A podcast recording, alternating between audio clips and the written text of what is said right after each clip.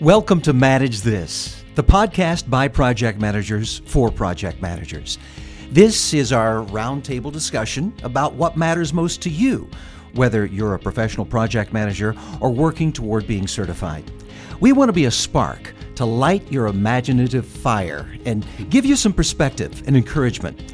And we do that by drawing on the experience of others who are knee deep, and sometimes deeper, in the world of project management. I'm your host, Nick Walker, and with me are the experts at this table, Andy Crowe and Bill Yates. And Andy, we're going to hear from a very special guest today. We've got a great guest uh, this morning. Marc Levinson's joining us. He's the author of several books and uh, a really well known person in the nonfiction world. Dr. Marc Levinson is an economist. He's an expert in international trade and globalization, international finance, and finance regulation. He's written for, among others, Time Magazine, Newsweek, Harvard Business Review, the Daily Journal of Commerce in New York, and The Economist in London. He's advised Congress on transportation and industry issues. He's a consultant and an author of six books. Marc, welcome to Manage This. Well, thank you very much. I'm delighted to be with you. Now, Marc, we're here in Georgia, and uh, you have a little bit of a Georgia connection as well. I lived in Atlanta for a number of years uh, in the 1970s and early 80s.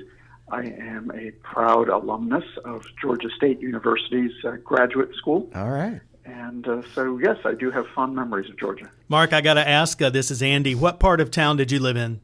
Uh, I lived for a while in Druid Hills and then in Grant Park. Excellent, oh, excellent. Yeah. And my wife uh, also joins you as having done her graduate work at Georgia State. So, got a connection there. All right.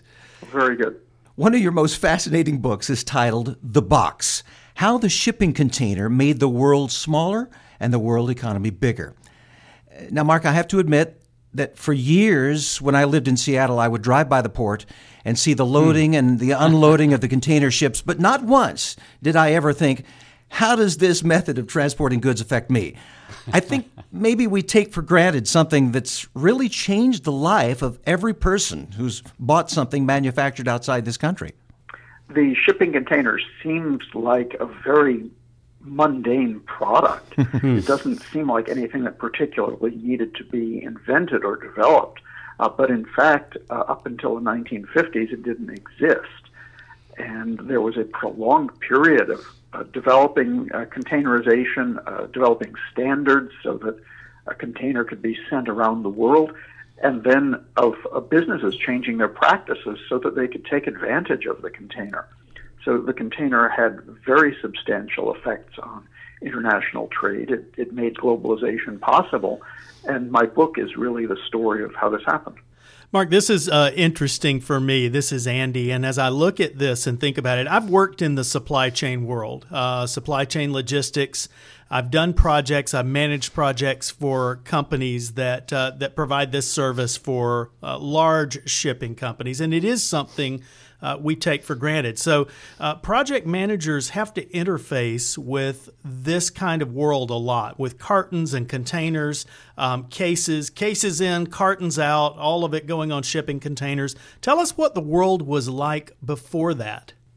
Sure. Um, before the shipping container was developed, uh, most goods were shipped internationally in a form that uh, was referred to as break bulk. And break bulk is exactly what it sounds like uh, small pieces of, of things. Uh, if uh, you would go to a dock, uh, would have gone to a dock in the 1950s, you would have seen uh, bags of products, and you would have seen barrels of products, and you would have seen wooden crates, and you would have seen drums, and, and all kinds of different things. And each of these items separately would have come in on a truck or a train. It would have been put into a warehouse aside, alongside the dock, would have been taken out of the warehouse, brought onto the dock, would have been put with two or three other items onto a pallet. Uh, the pallet would have been lifted into the hold of a ship. Each of the items would have been taken off the pallet and stored in the hold of the ship. And then at the other end of the voyage, this process would have been repeated. Uh, a typical ship in those days, and those were pretty small ships by modern standards, but a typical ship sailing the Atlantic in those days might have carried 200,000 separate items, and huh. each of those items had to be handled repeatedly. So shipping was a very labor intensive process. It could take a week or two to unload and reload a ship. A ship spent as much time in port being loaded and unloaded as they did at sea. And uh, a lot of uh, cargo was delayed.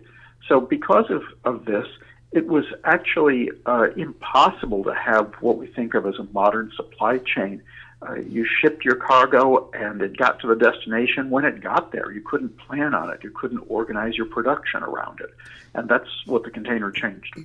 You know, Marc, um, when you look at this and when you think about some of the innovations in supply chain management, Japanese management, which really was coming into fruition around the same time. It'd be mm-hmm. interesting to know how they influenced each other. I don't know if we, we have a lot of insight into that, but Japanese management came up with this idea of just in time or JIT. And just in time management, of course, means the inventory arrives at the last responsible moment. Mm-hmm. So you have uh, you keep very low inventories.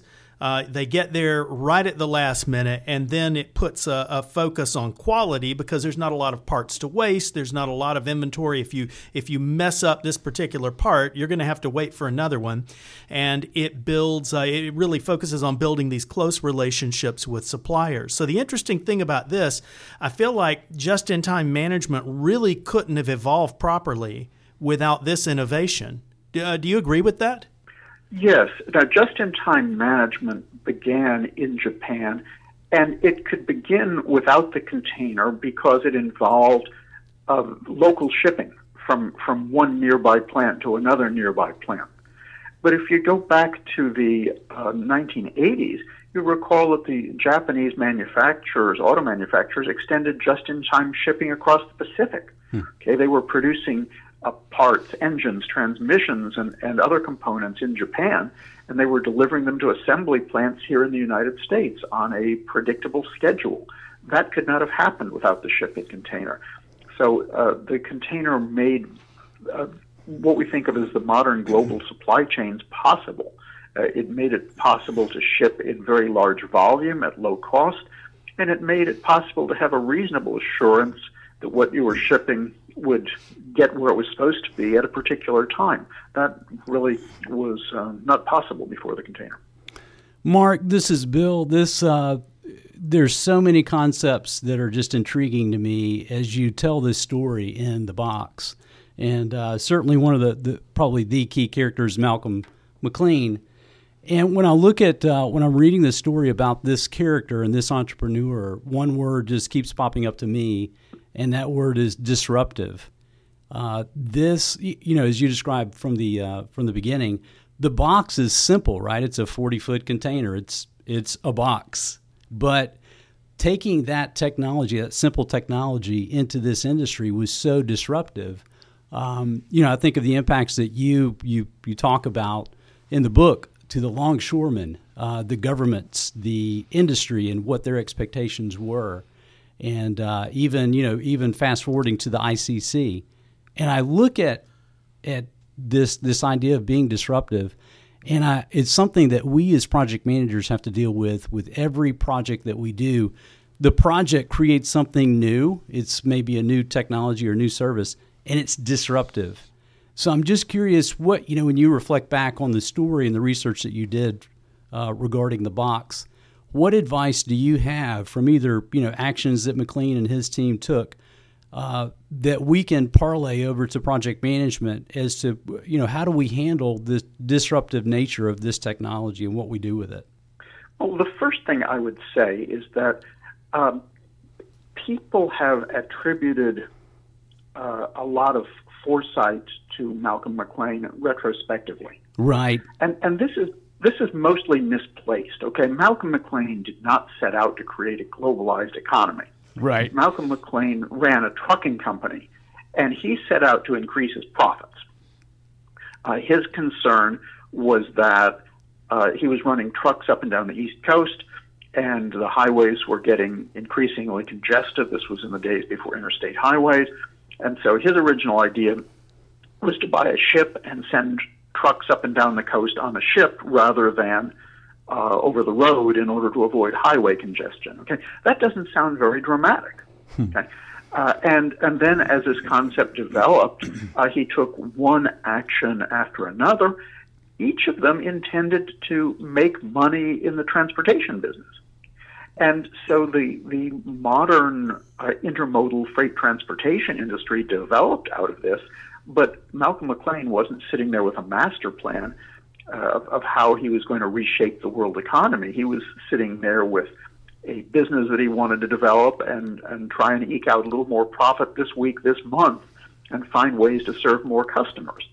So I, I think that's the first thing I really want to point out here that, that uh, these great innovations don't start out necessarily by somebody saying, I want to change the world.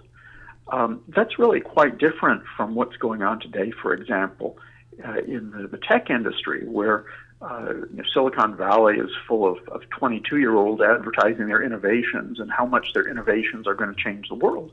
Um, Malcom McLean's innovations were designed to make money, and if they changed the world in the process, that was great, but that was not uh, his his master plan.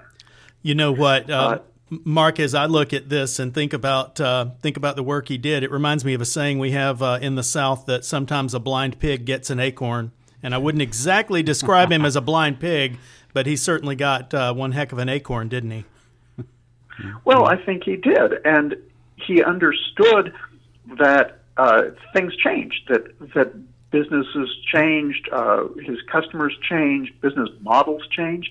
So uh, he saw that there was, to, to, your question, he saw that there was a lot of opportunity uh, for disruption. Mm. again, to take people back to the 1950s when, when Malcom McLean began developing container shipping.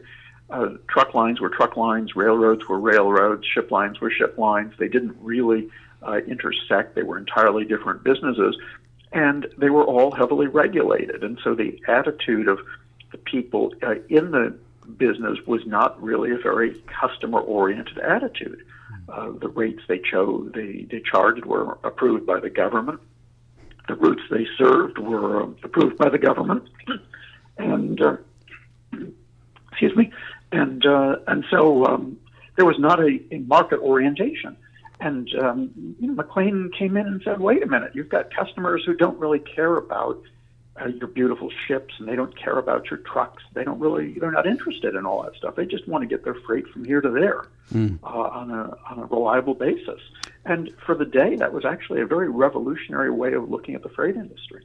That's that's an excellent point, Marc. Uh, again, this is Bill. One of the things that I think that you hit on a theme in the book, and you're you're you're hitting it again here, is you know, McLean really didn't he didn't have some master plan where he looked 20 years into the future and then pictured uh, Nick one day in Seattle seeing all these you know cargo ships and it, it, wasn't that at all. He was looking to make money and to prosper, and uh, through that, you your point is the innovation takes place in fits and starts. Uh, again, kind of a nice analogy to a train. You know that to get that train started, it, it's kind of painful at first. It's got to pick up momentum and get everything going the right way. So, uh, to me, that's a good takeaway to uh, project managers in terms of our need to be flexible and to learn as we go. Uh, there are going to be changes in innovation that we'll be able to take advantage of, but we cannot anticipate or, or plan that we're going to know exactly what's going to play out and how it's going to play out. We have to be flexible and adaptable as we go. I think that's right. And I, I think that the, the other point of this is that uh, nobody is interested in your project. Right. right? Your project, your project is there to help uh, someone achieve a business purpose, uh, and uh, the, the, the customers, the clients, may be interested in achieving the business purpose. Uh, the project is of interest only because that may be the most efficient way to do that at this point in time. Right. And and so people need to keep their eye on the ball in, in terms of uh, what the customers' needs are it's a means to an end. You know, Marc, one of the one of the things that strikes people who study project management is how many innovations in project management, things we use to this day, came out of research done in the 1940s. And it's interesting because you can see the 40s were this time when a lot of smart people were turning a lot of attention, just because of uh, of world economics, because of World War II uh, because of some of the technological innovations that were taking place. Um, one of the one of the terms that popped up in the 40s that has really gotten a lot of attention today is this idea of creative destruction. And uh, right. you know, creative destruction can take on a number of things, but the, the way we like to look at it is, um, you know, new products replacing old products, and this is this is classic creative destruction right here. The thing that strikes me whenever you see creative destruction, or whenever I've seen it take place, is that there's often a lot of resistance. Uh, the market forces, government forces, regulation, people making money out there do not like um, uh, th- these innovations. Uh, talk to us a little bit about what happened with the shipping container uh, in regards to some of the resistance that it met. Well, th- there's resistance uh, certainly uh, in, in all kinds of places, and I wouldn't discount the fact that there's often resistance among customers. Hmm. Uh, I'll, I'll return to that in a second. But, but when uh, containerization got started, and again, this began domestically in the, the, United States on a pretty small scale in 1956, and was purely domestic uh, until 1966 when, when the first containers moved across the Atlantic. Uh, the dock workers were very uh, unhappy with this, the dock workers' unions, because they stood to lose thousands and thousands of jobs. Hmm. Uh, as I described earlier, uh, you had perhaps 200,000 items being loaded onto a typical ship sailing the Atlantic. Well, that's a lot of time, a lot of labor time um, spent uh, moving all of those items and lowering them into the hold and pushing them into place in the hold and taking them out of the hold. And the dock workers were concerned that they were going to lose a lot of jobs. They were right about that. Uh, somewhere on the, the order of 90% or more of the uh, hmm. longshore jobs uh, in the United States disappeared because of containerization. Wow, wow. Mm-hmm. So it was a major concern. Uh, you had uh, the ports uh, very concerned about containerization. Why? Well, traditionally, the major ports were in congested urban areas uh, Manhattan, Brooklyn, San Francisco, East London. Uh, these were places that were not well suited to container shipping because for container shipping, you need a much uh, larger docks. You need docks that can handle a very large and heavy container cranes. You need storage space for the containers near the dock. You need good truck access or, or rail access to the port. And so it was no longer practical to have a port in uh, lower Manhattan, for example. Well, you can imagine that the, the big port cities were not real excited about this, and, and they fought off the container the uh, railroads were not very happy about containerization either. Why? Well, most of the U.S. carriers made a lot of money putting freight in boxcars, so they wanted their customers to use boxcars, and and the idea that they would put uh, a, a container on a, a dedicated rail car had not really uh, uh, didn't have much traction in the rail industry. Many yeah. of the railroads saw no reason at all to do that. So there was a, a lot of opposition. But but then you have the question of so who needs this service? Because M- Malcom McLean uh, sent the first uh, container ship sailing around from from Newark to Houston in 1956. Mm-hmm. But when he did that, you didn't have a lot of people in industry saying, "Oh, wonderful! There's a container. We've been waiting for this." Right. Uh, companies needed to be shown that this could benefit their business, uh, that they could take advantage of this not only to reduce their cost of shipping goods, but potentially to organize uh, their production in a different way. Hmm. Uh, and this took time. Uh, for example, uh, in, in, the 1950s, uh, many factories were located in, in urban centers. Brooklyn was one of the great manufacturing centers of the country. Why? Because it was helpful to have your factory near the dock. Well, with the container, you didn't really need to have factories near the docks. Uh, you could put your goods into a container anywhere and, and ship them to the docks without much difficulty. So many companies uh, in the manufacturing business uh, over time began to relocate their facilities.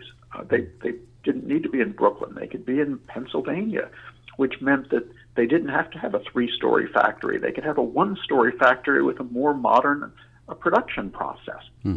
So there were a lot of changes that needed to uh, take place here uh, as as businesses learn to take advantage of the possibilities that uh, containerization created.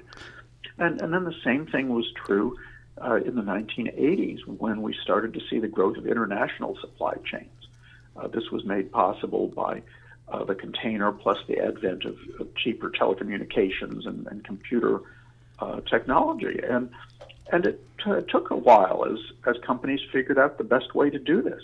So there's a lot of adaptation needed before innovations like this actually have a great economic impact. Marc, I get that, and I uh, I can agree with that on a personal level. I remember the first time I was able to deposit a check using my phone instead of having to get in my car and drive to a bank and brick and mortar, and I thought, okay, this is pretty neat, but boy, I got a lot of concerns. You know, how secure is this? Is it really going to show up in my account? You know, it was it was disruptive technology but me as a customer, it took me a while to figure out if I really trusted it and did I mm-hmm. want to embrace it. And what this does, it changes the winners and losers, doesn't it? It does. Because now there are, no, you don't necessarily even need somebody in the U.S. to review that check. Um, you know, physically, you might for regulate regulatory purposes, but you mm-hmm. don't have to have somebody sitting right there doing that, and it changes the whole dynamic. Right. Sure. One way of one way of thinking about uh, transport costs is that they create uh, a trade barrier uh, yes. uh, internationally, but also domestically. Uh, when when transport costs were high, it was possible to have a factory in your town that served your local market, and and you didn't have much competition because other factories in other towns had pretty high costs to ship their products to your town.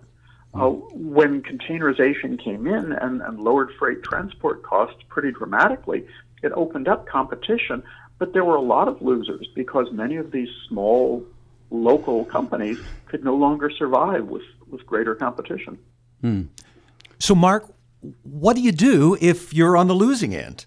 you know, the, the, if, if you're if you're doing creative destruction, what if if your job is being destroyed? You know, mm. what's the takeaway here that we can uh, we can apply today? Well, first of all, uh, there are winners as well as losers. And, and that's true even where there's a lot of destruction going on. Again, let me draw on the, the dock workers. While it's true that about um, 90% of the, the dock worker jobs are no more, the do- jobs that remain are now very highly paid, very highly skilled jobs. Hmm. Okay, and no one had ever imagined in the pre-container era that you would have dock workers earning $150,000 a year in the United States. Uh, that's not uncommon now. Uh, they, they've got very difficult jobs, they've got very demanding jobs, but they're very well paid in those jobs. And, and so you have had people who've been able to navigate this system have come out of it fairly well. Uh, in some cases, there's no quick answer. Uh, again, uh, to talk about the, uh, the, the creative destruction in certain cities, if you saw what happened in a place like Brooklyn, uh, where where uh, container shipping came in, and uh, the shipping industry basically moved out. It moved from Brooklyn to New Jersey in the mm. 1960s, and uh, thousands upon thousands of jobs were lost. And and it took Brooklyn 20 years to recover from that. There was no quick answer. Uh, Brooklyn, the first step was realizing that this isn't going to come back. We're not going to be able to uh, turn Brooklyn into a container port, no matter what you'd like to think, because uh, it's not geographically well suited to that purpose. And so you need to stop dreaming about bringing back the past and instead uh, look for a different future where uh, there might be some uh, some advantages. In terms of companies, I think it's much the same. They they need to look at at uh, how this technology is going to make a change, and I think many companies navigated it quite successfully we've seen a lot of, of that in the project management world. You know, there was a time, if you go back uh, 20 years ago, um, and let's just take the information technology world, uh, pre globalization, pre uh, some of the friendly treaties, or at least some of the uh, have those treaties having absorbed their way through the economy. You had teams of developers sitting in a room together uh, with a project manager a lot of times. Uh, and now uh, with globalization doing what it's done, there's there's a lot of education that's gone on in the world.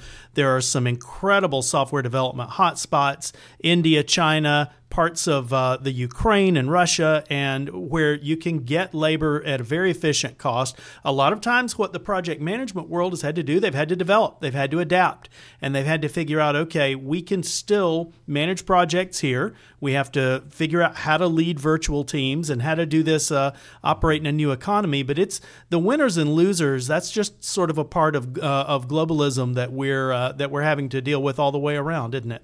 I think that's right. Marc, one other question I wanted to ask you about, and I think it's advice for uh, many of the project managers that are out there, is dealing with regulatory bodies. Um, one of the things that impressed me in the story was the way McLean uh, navigated and worked his way around the ICC, the Interstate Commerce Commission. You know, he took some big, bold, audacious risks. You know, selling one business, selling the trucking business, and purchasing the uh, shipping with uh, the hopes, the intent that he was going to be able to get his way and get approval by the ICC. And that wasn't just a one time move. He had to continue to navigate the waters with them, so to speak. Uh, what were some of the tricks or, or, tips that you saw as you uh, researched McLean that perhaps some others can take as we figure out how we deal with regulatory bodies? Well, I think one of the tips from McLean uh, certainly is is that uh, you know, back, back in, in grad school, back in my days at uh, Georgia State University, as we discussed, I recall taking a class about uh, optimizing and satisficing. You remember learning about that? And there are people who are very concerned about coming up with an ideal solution to problems. Uh, Malcom McLean was not one of those people. Hmm. Uh, he would he dealt the hand he was played, or right. played the hand he was dealt. He he did whatever he could at the time, and then tried to improve things later on. And so I think this is a very important way of, of thinking about business. Uh, he was not concerned about creating the ideal uh, container system. Hmm. He was not concerned about getting the perfect regulation in place. He was not concerned about um, making the best possible uh, arrangements for intermodal shipping. He was concerned about doing business and making a profit. Got it right. And if if he could do his business today, uh, he would do it, and he would uh, try to improve it tomorrow. And and that played into his uh, uh relations with regulators as well. Mm. there were some things that he very much would have liked to do, like create his own container train service. He couldn't do it. Okay, he found other ways that would do something similar. They weren't quite as good, but they would let him achieve part of his goals. Mm. He took what he could get, and he kept on working and and I think that that's really a, a very uh, important lesson here that uh, you, you you you change and you know the, the perfect can be be the enemy of the good. Right. This is really about adaptability, isn't it? It really is. The box, how the shipping container made the world smaller and the world economy bigger. That's the title of the book. I, I guess it's a good example of of uh, you know something that forces us to think outside the box. Absolutely. so you've got a you've got a new book out, Marc, and we want to give you an opportunity to talk about that a little bit. Tell us about it. My new book is called uh, An Extraordinary Time: The End of the Post-War Boom and the Return of the Ordinary Economy. Uh, this is a book that takes a look at the history of, of the post-war uh, half century, really, it, uh, in an international perspective. Uh, you know, there's been a lot written about uh, the, the, world since the World War II, and I, I've felt that it it doesn't uh, adequately capture the, the very important role that economic change played in this period. We in the United States and in all the wealthy economies went through a, a period of remarkable economic growth between 1948 and 1973. Uh, the world economy grew more rapidly than at any time before since. And then after 1973, all of that sl- stopped. Uh, growth slowed down considerably uh, due to much slower growth in productivity.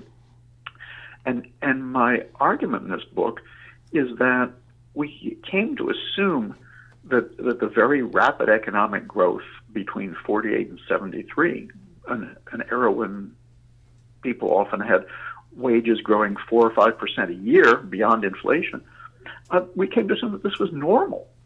Uh, in fact, it was extraordinary due to some uh, peculiar circumstances at the time. And we moved back into an era that we think of as, as slower, slower growing, but is actually what normal economies do most of the time. Mm. So, my, my point here in the book is that we've really gotten to have unrealistic expectations about uh, economic growth and about government's ability to make the economy grow. Uh, you still see that, that, that people glibly say that uh, uh, the economy ought to grow 4%, 5%, 6%. Uh, at, in the recent election campaign, both uh, presidential candidates were saying those sorts of things. And I don't think it's really within the power of government to make that sort of thing happen. Uh, the, the norm uh, around the world throughout history has been that in most times, in most places, uh, economies grow slowly, uh, it, interrupted by periods of very rapid growth uh, due primarily to technological innovation. Mm-hmm. And I think that's what we can expect. it's a book about how the economy has transformed in the post war period, but also about the limited ability of government to do what we think it ought to do. Excellent. Well, Marc Levinson, we thank you so much for sharing your insight into an endeavor that really has changed the way the world does business. And we have a container uh, to give you. Uh, it, it's a gift, it's a Manage This coffee mug. So uh, we're going to send that to you just for being our guest and, and with our thanks. Well, thank you very much. It's been fun being with you. All right. Thanks so much. And by the way, our listeners can get more information from your website, Marc. It's marclevinson.net. That's M A R C L E V I N S O N.net. marclevinson.net. To claim your free PDUs for this podcast, just go to velociteach.com and select Manage This Podcast from the top of the page. Click that button that says Claim PDUs and just click through the steps. That's it for us here on Manage This. We hope you'll tune back in on March 7th for our next podcast. In the meantime, you can visit us at velociteach.com slash manage this to subscribe to this podcast, to see a transcript of the show, or to contact us. And tweet us at manage underscore this if you have any questions about our podcasts or about project management certifications. We'd love to hear from you. That's all for this episode. Thanks for joining us. Until next time, keep calm and manage this.